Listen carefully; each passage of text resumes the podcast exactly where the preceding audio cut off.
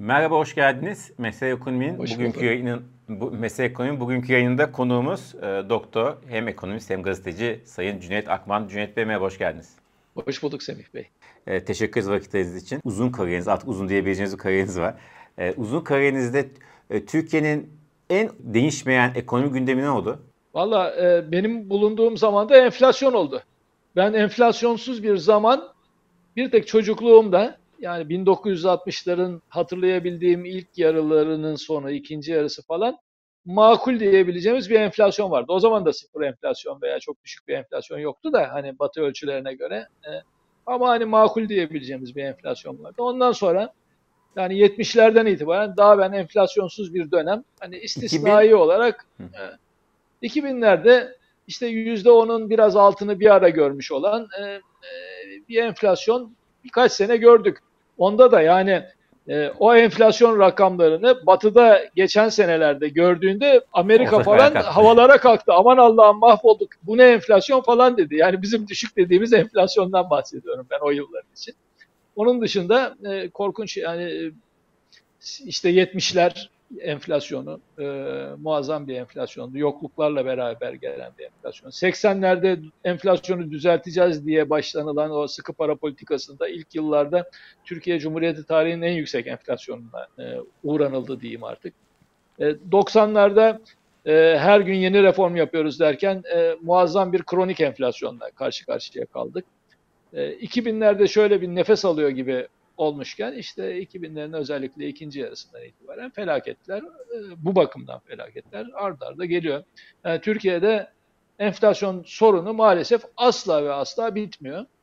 E, çünkü benim kanaatime göre enflasyon siyasi bir tercihtir. Türkiye e, vatandaşıyla ve siyasetçisiyle enflasyonu seviyor yani. Vatandaş tabii bundan büyük bir acı çekiyor. Bir cins mazoşizm gibi bir durum ortaya çıkıyor ama... İktidarı anlayabiliyoruz niye sevdiğini de e, vatandaş niye seviyor veya rahatsız ya Vatandaş oluyor? belki e, sevdiğinin farkında değil. Çünkü yaptığı tercihler aslında enflasyonist tercihler. Bir kere enflasyonu yapanları e, seçiyor, enflasyonu durduranları seçmiyor bir daha. yani e, birincisi böyle bir tercih. Çünkü enflasyonu durdurmanın bazı maliyetleri var o maliyetlere katlanmak istemiyor. Onlar anında gelen maliyetler, yaşam sıkıntıları falan. Onun yerine daha uzun bir süreye yayılmış e, işkenceyi tercih ediyor. Yani böyle bir e, e, vatandaş tercihimiz var. E, vatandaş üretmediği şeyi harcamayı seviyor. Hepimiz de severiz yani aslına bakarsanız. Biri bir engellemezse e, biz daha fazla harcamak isteriz. Yani bu insanın belki de doğasında var. Doğası. E, o konuda daha kendimizi toplamıyoruz. Yani e, sürekli e, üretmediğimiz hizmet ve e, bir gelir istiyoruz. Aynı zamanda e, devlet kurumları çok fazla verimsiz harcama yapıyor. ve biz bu verimsiz harcamalara çok söyleniyoruz ama e, seçimlerde bunun gereğini yapmıyoruz yani.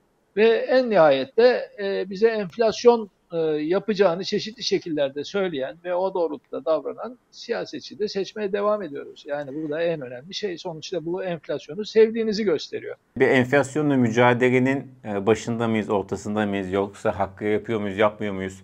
E, biliyorsunuz en sonunda Merkez Bankası Başkanı değişti. Gerçi onun değişme sebebi enflasyon mücadeleden daha çok farklı bir şey, daha kişisel şey geldi belki de.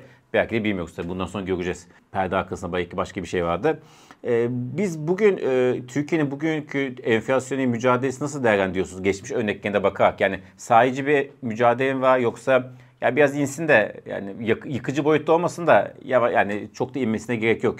Yeter ki işte büyümeden falan çok da feragat etmeyelim tarzında mı? Ne düşünüyorsunuz? Hangi e, şekilde mücadele ediyor veya gerçekten mücadele ediyor mu? Birkaç şeyi söylemek lazım. Birincisi bütçe doğru dürüst açıklanmıyor. Şimdi bugünkü bütçeye henüz bakamadım ee, ama geçtiğimizde, geçtiğimiz birkaç yıllık bütçe serencamı son derece açık bir bütçeydi. Aynı zamanda bu kur korumalı mevduatın bütçeye getirdiği yükü Merkez Bankası'nın üstüne attığınızda bütçedeki e, açığı kısmen saklamış olmanız oradaki açığın açık olmaktan çıktığı gerçeğini e, e, değiştirmiyor yani. E, dolayısıyla açık bir ve gevşek bir bütçeyle bu zamana kadar geldik son birkaç seneden beri. Değil? Bütçe açıkları katlandı katlandı. Faiz dışı açıklar da işte e, en son bakınız e, enflasyon raporunda açıklandı. Yüzde yüzün üstündedir yani. E, Büyük bir e, rakam. E, peki M1, M2, M3 rakamlarına bakın. Yani dar ve geniş para arzı rakamları. Onlarda da çok yüksek e, rakamlar olduğunu kaç seneden beri göreceksiniz. E, bu son 6-7 ayda da bu durum çok değişmedi.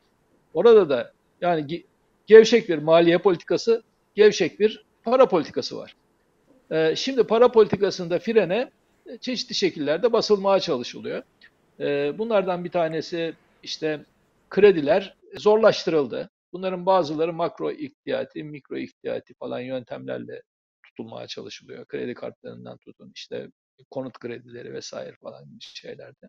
Ticari kredilerde de hakeza böyle bir şey var. E, çünkü e, yüksek bir e, faiz haddi artık ortaya çıkmaya başladı veya hani e, insanların rahatça kredi alamadığı bir şey. İkisi beraber yan yana geldiğinde bunun yani para yaratımı süreci büyük ölçüde krediden e, paraya doğru gittiği için hükümet bütçesini derli toplu tutar ise zannediyorum bu önümüzdeki seneden itibaren daha derli toplu tutacaktır. Çünkü seçim dönemleri bitti.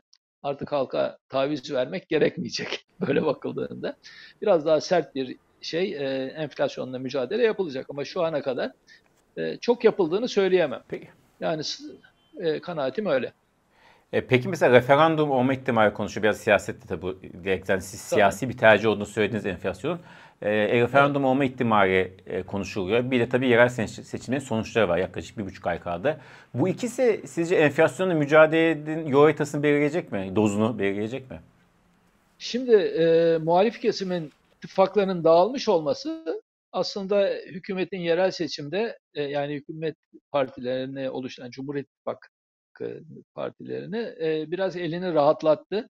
E, eğer böyle bir durum olmayıp e, şeye mesela genel seçimdeki gibi e, denk ittifaklar aşağı yukarı giriyor olmuş olsaydı muhtemelen çok daha gevşek bir para politikası uygulanırdı şu anda. O rahatlığı kullanarak e, yarı gevşek, yarı sıkı e, böyle bir e, e, politikayla şeye giriyoruz.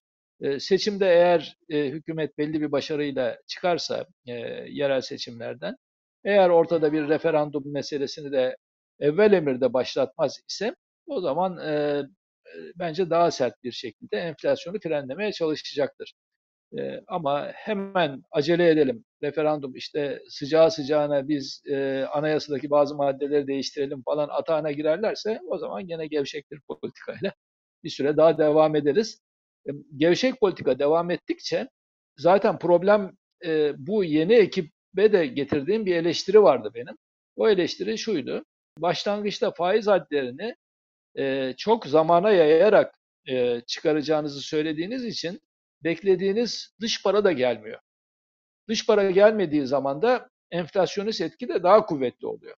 E, bunu daha hızlı yapsanız sonra da gevşetseniz aslında bu böyle olmazdı e, diye yazdım ve söyledim de. Sebebi şu, Türkiye'ye dış para nereden geliyor? Swap üzerinden çok gelmedi. Mesela swap kanalları çok kullanılmadığını düşünün. Direkt e, şeylerden hisse senedi ve tahville geliyor değil mi? Henüz daha evet. ciddi bir yani yaset toplantısında ayda 18 milyar dolar rahat rahat gelir, regülasyon yapılsın yeter falan dendi ama en son iki gün önce. Ama işin gerçeği hala portföy yatırımlarından geliyor değil mi? Nereden geliyor? Evet. Orada da büyük ölçüde tahvile, Tabii. tahvilden geliyor. Tamam. Tahvilden gelmesi için Şimdi siz faiz hadlerini parça parça yükseltirseniz tahvil fiyatlarınızı parça parça düşürürsünüz demektir bu. Yani tahvil fiyatlarıyla tahvil faizleri e, yani her iktisat öğrencisinin bildiği gibi birbirinden zıttır, ters orantılıdır. E o zaman siz e, bir yabancı olsanız, e, Türkiye'nin tahvil fiyatları ufak ufak faiz artışlarıyla boyuna düşecek diye bekleseniz, tıpkı hisse senedi fiyatları gibi düşünün. Yani düşen bir hisse senedi fiyatını e, pahalıyken alır mısınız? Çok az alırsınız alsanız da değil mi? Portföyünüzdeki bu miktarı daha fazla düşmesini bekleyerek. Nitekim ilk aylar Türkiye'de öyle oldu. Gereksiz yavaş davranılmasından dolayı yabancılar da beklediler bakalım ne olacak diye. Sonra artık iş bir sonuca yani 45'e yakın bir yerde e, duracağı belli olduğu zaman onlar da artık daha fazla almaya başladılar. Bir de şey var burada bütün hikaye bu 90'lardan beri hatta 80'lerden beri Türkiye'nin balık tutma yöntemidir. Yurt dışındaki fonların hani balık tutlar gibi Türkiye'ye çekilmesi. Faizle döviz arasındaki bir burada enflasyon bir önem arz etmiyor o kadar. Başlangıçta arz etmiyor. Kısa vadede arz etmiyor. O bütün mesele e, dövizi çok fazla yükseltmeyeceğinizi gayri resmi olarak temin ediyorsunuz onlara. E, buna karşılık faizi onun üstünde tutacağınızı söylüyorsunuz. E, böylece e, onlara şunu söylemiş oluyorsunuz. E, size dünyanın çok üstünde bir Kazanç. getiri sağlayacağız. E, bunu biz yani bu açık açık söylenmiyor çünkü hala Türkiye da, dalgalı kur rejiminde olduğunu iddia ediyor. evet. Tabii öyle bir rejim yok yani. Evet. Onlar da yani bu işte rant şovlarda falan böyle road şovlarda Her- her... gidildiğinde kulaklarına fısıldanıyor. Ya bakmayın siz biz halledeceğiz falan diye. Oradan belli bir para geliyor. Hikaye bu. O, ama o parayı da demin dediğim yöntemle olması gerekenden daha az getirdiler. Şimdi daha hızlı gelebilir bu para. Ve geliyor da zaten. Ama hani Türkiye bu şekilde e, bunu çok fazla sürdüremiyor. Niye sürdüremiyor? Dövizi eğer enflasyonun altında uzun süre tuttuğunuz zaman bunun çok şiddetli bir cari açık problemi oluyor. Bir müddet sonra Hı. onu da. Aslında cari açık problemini böyle daha ilkel yöntemlerle anlatayım. Bakın bir paranın değeri satın aldığı mal ve hizmet miktarıyla belirlenir. TL'nin Türkiye'de satın aldığı mal ve hizmet miktarı düşerse enflasyon yüzünden, yani aynı para biriminden daha az mal ve hizmet satın alabiliyorsanız. Ama doların o kadar düşmezse, şimdi bir müddet sonra insanlar dolarla TL'yi takas etmez yani. Çünkü daha düşük değerli bir parayı aynı kurdan almazsınız değil mi? E, bu e, dış ödemeler açısından da aynı böyle olur. Bir müddet sonra o parayı o şekilde sürdüremezsiniz. Sürdüremediğiniz zaman aradaki açığı ciddi şekilde kapatmanız. İşte hani daha önce de sizden yaptığımız konuşmalarda e, belki seyirciler hatırlar. Seçimden sonra çok şiddetli e, bir kur artışı olacak. Evet. Çünkü aradaki enflasyon farkını kapatacak. Ve bu yüzde yüzdür. Ekonomi bilimi bunu böyle söyler. Göreceksiniz. Onlar tersini söylüyorsa da böyle olacaktır demiştim. Başka iktisatçı arkadaşlar da demiştim. Aynen öyle oldu. Bunu bir zaman e, dışarıdan e, sıcak parayı getirmek için durdurabilirsiniz ama bunun bir limiti var. Şu anda o limite daha gelmedik ve sıcak para daha fazla Türkiye'ye gelecektir. O nedenle de sıcak para Türkiye'ye geldikçe de bu sefer TL gerçekten kendiliğinden bir nevi doğal şekilde aşırı değerli hale geliyor. Durum daha da sıkıntılı. Şimdi bu bir taraftan isteniyor da çünkü e, gereğini yapmadan enflasyonu düşürmenin en kolay yöntemi kuru tutmak Türkiye'de. Kuru tuttuğunuz zaman, Hı. döviz kurunu tuttuğunuz zaman enflasyonu olması gerekenden daha aşağıda tutabiliyorsunuz. Tutabiliyorsunuz ama bu da tıpkı demin söylediğim gibi nasıl kuru tuttuğunuzda bir müddet sonra daha fazla artmasına sebep oluyorsunuz. Enflasyonu tuttuğunuzda da enflasyonu ileride daha fazla artmasını garanti haline getirmiş oluyorsunuz. Çünkü enflasyonu durdurmanın yöntemi bu değil. Bu değil. Enflasyon aslında tarihte birkaç sebepten dolayı büyük dalgalar yaratmıştır. Mesela bunlardan bir tanesi nasıl diyeyim 1500'lü yıllarda enflasyon çok şiddetli e, bir dalga yarattı. Çünkü o dönemde yeni bir üretim tarzı ve yeni bir e, devlet modeli ortaya çıkıyordu ve bunu finanse edecek parasal likit kaynaklar yoktu, finansal kaynaklar yoktu. Bu karşılıksız finansla sağlandı. Bunun sonucu da şiddetli enflasyon oldu. Böyle 100 yıl falan süren enflasyon. Değil mi? Bütün dünyayı saran, korkunç ve de, imparatorluklar yıkıldı. Yani Osmanlı İmparatorluğu'nun yıkılış sebeplerinden biri bu şiddetli enflasyondur mesela. Ee, ondan sonra 1800'lü yıllara gelirken benzer bir şey yaşandı. Çünkü o dönemde de kapitalizmin, modern kapitalizmin e, için gerekli büyük verimlilik artışı, fabrikalar bilmem neler falan onların yaratılması için finansal kaynaklarda yetersizlik vardı. Borsalar oturmamıştı, finans kaynakları, bankacılık sistemi henüz ilkeldi. E, bu 1920'lere kadar gitti bu hadise yani. Ondan sonra da 1970'lerdeki ciddi enflasyon, onu ayrı konuş. Şimdi bugün Türkiye'deki enflasyonun da sebebi aynı böyle. Bir şey yaratmak istiyorsunuz, yapmak istiyorsunuz. Bunun bir kısmı rejim değişikliği. Bir kısmı efendim daha hızlı bir büyüme vesaire. Bunun için gerekli kaynağınız yok. Karşılıksız kaynakla bunu yapmak istiyorsunuz. Bu enflasyon. İşte hükümet e, enflasyonu zaten istiyor. Vatandaş da istiyor dememin sebebi yani herkesin bu temel hedefte anlaşmış olması. Fakat bir türlü bunu söyleyemeyip herkes biri öbüründen vatandaştan şikayet ediyor. Merkez Bankası diyor ki enflasyon beklentileri e, bir türlü e, azalmadı diyor. Yani vatandaş kötü enflasyon bekliyordu ondan böyle oluyor demek. Vatandaş da diyor ki ya devlet böyle yapıyor, hükümet böyle yapıyor. İkisi de aynı şeyi yapıyor. Şimdi e, daha önceki konuşmalarımdan birinde söylemiş olmam lazım. zannet belki de buradaydı. Yani dedim ki bakın enflasyon vatandaşı suçluyorsunuz. Enflasyon beklentileri enflasyonun en temel sebeplerinden biridir diyorsunuz ki doğru. Ya ama ondan sonra diyorsunuz ki ya ben bu sene yüzde 36 enflasyon bekliyorum. Sonra bir de acayip olan şu Sayın Cevdet Bey diyor ki Cevdet acayip ya iddialı hedefler koymak lazım. Tabii diyor yüzde 36 koy. Allah aşkına yüzde 36'nın neresi iddialı? Yüzde 36 korkunç bir enflasyon ya. Ha bir de bu hani aa bak ne kadar şiddetli bir hedef koyduk. Böyle olmazsa işte falan. Olur mu? Ee, yani sen diyorsun ki vatandaşa ben 100 yani vatandaşa 36 dersen o 40 anlar 50 anlar. Ben ve zaten genelde de öyle olur. ben yüzde yüzde 50 enflasyon yapacağım diyorsun. Üstelik bu benim en iyi en iyi yapabileceğim şey diyorsun. Yani bu bundan alası olmaz falan. Ondan sonra diyorsun ki vatandaşın beklentisi Bozuk. yüksek enflasyon ondan indiremiyoruz. E vatandaşın e, beklentisi evet. tabii o da 60 olur. Sen böyle dersen. Peki e, anlatabiliyor muyum? Evet tabii. Peki şimdi iş dünyasından da bugün e, biz bu yayını perşembe gün çekiyoruz. İki tane açıklama geldi. Bir Ömer Koç bir de Adnan Polat. İkisi de farklı yerlerde. Tabii ki e, işte ikisi de 2025 yılının zor geçeceğini, işte büyümenin düşeceğini, talebin azalacağını, e, o yüzden e, işte çok tasarruf olması gerektiğini bu dedi. Adnan Polat ayrıca işte bu tasarrufun sadece vatandaş değil, ülke yani yönetenler, devlet tarafından da yapılması gerektiğini söyledi.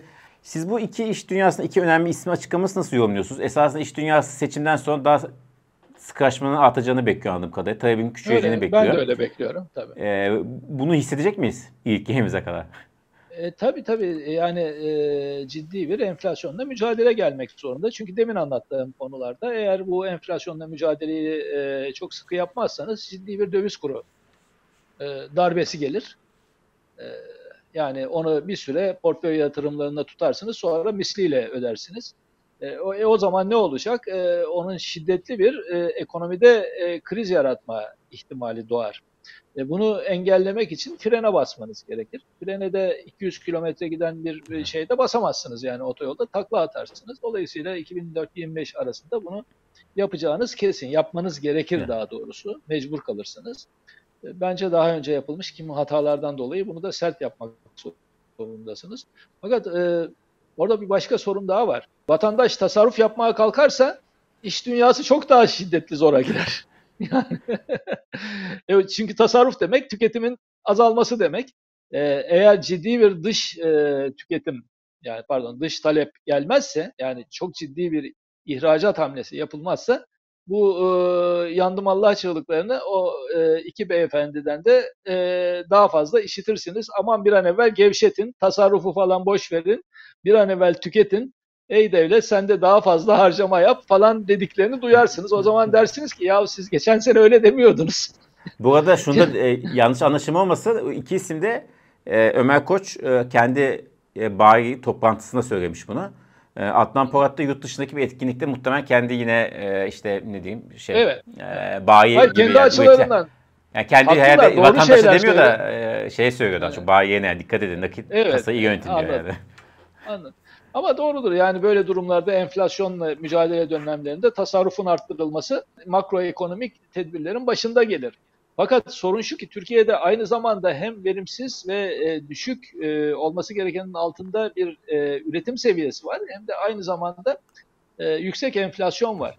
E, hem talep problemimiz var hem arz problemimiz arz var. Ee, eğer e, enflasyonu durdurmak için şiddetli bir tasarruf yükseltici politikaya girerseniz bu sefer öbür taraftan arıza veriyor Aynen. iş yani. evet. yani onu söylemeye çalıştım. Yoksa e, söyledikleri en klasik yöntemlerden bir tanesi. Valla yani aslında zor da değil. Fakat bir kere bir e, tercihi yapmak lazım. Şu boğaz içine yapılanlar nedir anlayacağım? Yani Türkiye'nin Boğaziçi gibi 10 tane daha yer yaratması lazım çözümün bir tanesi buradan geçiyor. Evet. Olan boğaz içini 100 tane kötü örneğin düzeyine getirmeye çalışmak değil. Yani sevmeyebilirsiniz. Efendime söyleyeyim ya bu Boğaziçi'de çok mondan gözüküyor. İşte fazla batıcı, işte ne bileyim bunlar fazla liberal bilmem ne. Sağcısı da solcusu da pek sevmez yani. İktidardaki de, de muhalefetteki de sevmez falan. Yani böyle bir şey vardı. İyi ama güzel kardeşim orası senin beğen beğenme sana rağmen yapılmış Ama dünya çapında önemli yerlerden bir tanesiydi. Niye bozuyorsun yani? Bu zamana kadar bakın e, iktidardakilerin çoğu da sevmezdi yani. Fakat dokunmazlardı. E, çünkü iyi kötü orada Türkiye'yi Orta Doğu'dan farklı e, Avrupa'da temsil edebilecek toplam işte böyle e, bir 100 bin beyaz yakalı vardır Türkiye'de diyelim. Yani atıyorum kafadan. Yani onları Türkiye'deki bazı kolejler, Kabataş, e, efendim Pertevniyal vesaire falan gibi yani sadece kolejlerden bahsetmiyorum. Evet. Bir avuç elit okul çıkarır. Dünyada da böyledir. Ha. Yani e, İngiltere'de de böyledir, Hindistan'da da böyledir. Bu iyi bir şey midir? Değildir. Daha iyi ol, yani daha geniş, e, geniş daha olmuş. halkçı şey. E, ama hani bunun çözümü olabilir. Onu yok etmekti. Sonra o 100 bin kişidir seni bugün. E, yani bakın 85 milyon kişi Türkiye'de toplam 4-5 milyon e, kişi tarafından beslenir. Bunlar e, iyi kötü okumuş yazmış ve Avrupa ile rekabet edebilecek belli sayıda beyaz yakalı veya müteşebbis insan bir de gene 2-3 milyon falan civarında sanayi işçisidir. Yani verimli çalışan sanayi işçisidir. Ee, bir de işte bir miktar tüccardır. Tüccar, bunlar evet. e, falan bunlar Türkiye'yi ayakta tutan geriye kalan 80 milyon kişi bunların içinde bazı çiftçileri de koyabiliriz. Tabii tabii. Onların üstünden geçinir yani. Şimdi evet. siz bunları budamaya başlarsanız bu iş yürümez. Taşımaz. Ee, yani çözüm Maalesef bu. Çözüm bu. Türkiye çok kuvvetli bir ülke. Yani çok büyük olanakları olan bir ülke. Fakat o olanakları gitgide kaybediyor. Mesela nüfus imkanlarımızı kaybediyoruz. Yani onu söyleyeyim. Ee, Türkiye yaşlanıyor ve göçmen almak da bu sorunu tek başına çözmüyor. Çünkü alınan göçmenlerin niteliğinde ciddi sorun var. Peki son olarak şunu sorayım. Madem yani çıkış şeyini konuşuyoruz. Ege, Egecan sen e, Gazete Oksijen YouTube kanalında Güzel Yılmaz Ertem'e bir söyleşi e, verdi. Röportaj verdi.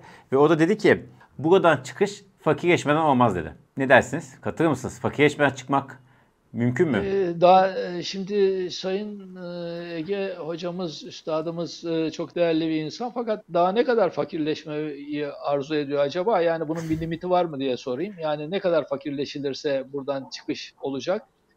Birincisi onu sormak isterim. Çünkü e, reel ücretler çok ciddi şekilde düştü Türkiye'de. Yani çıkılsa bu şekilde çıkılırdı herhalde. Sıkılaşma artacak, işte ekonomi biraz yavaşlayacak. Bunlar zaten hep fakirleşmek demek değil mi? E tamam ama onların da getirdiği yan etkiler var. Bazen ilacın yan etkisi, ilacın tedavi etkisini aştığı Geçen. zaman o ilacı oturup değerlendirmek lazım. Bazı ilacı sağlıklı bir insana verirsiniz. E, işte mide bulantısı yapar, baş ağrısı yapar, hatta sizi kötü bir hale getirir bir süre ama temel hastalığınızı çözer. Çünkü siz sağlıklısınız.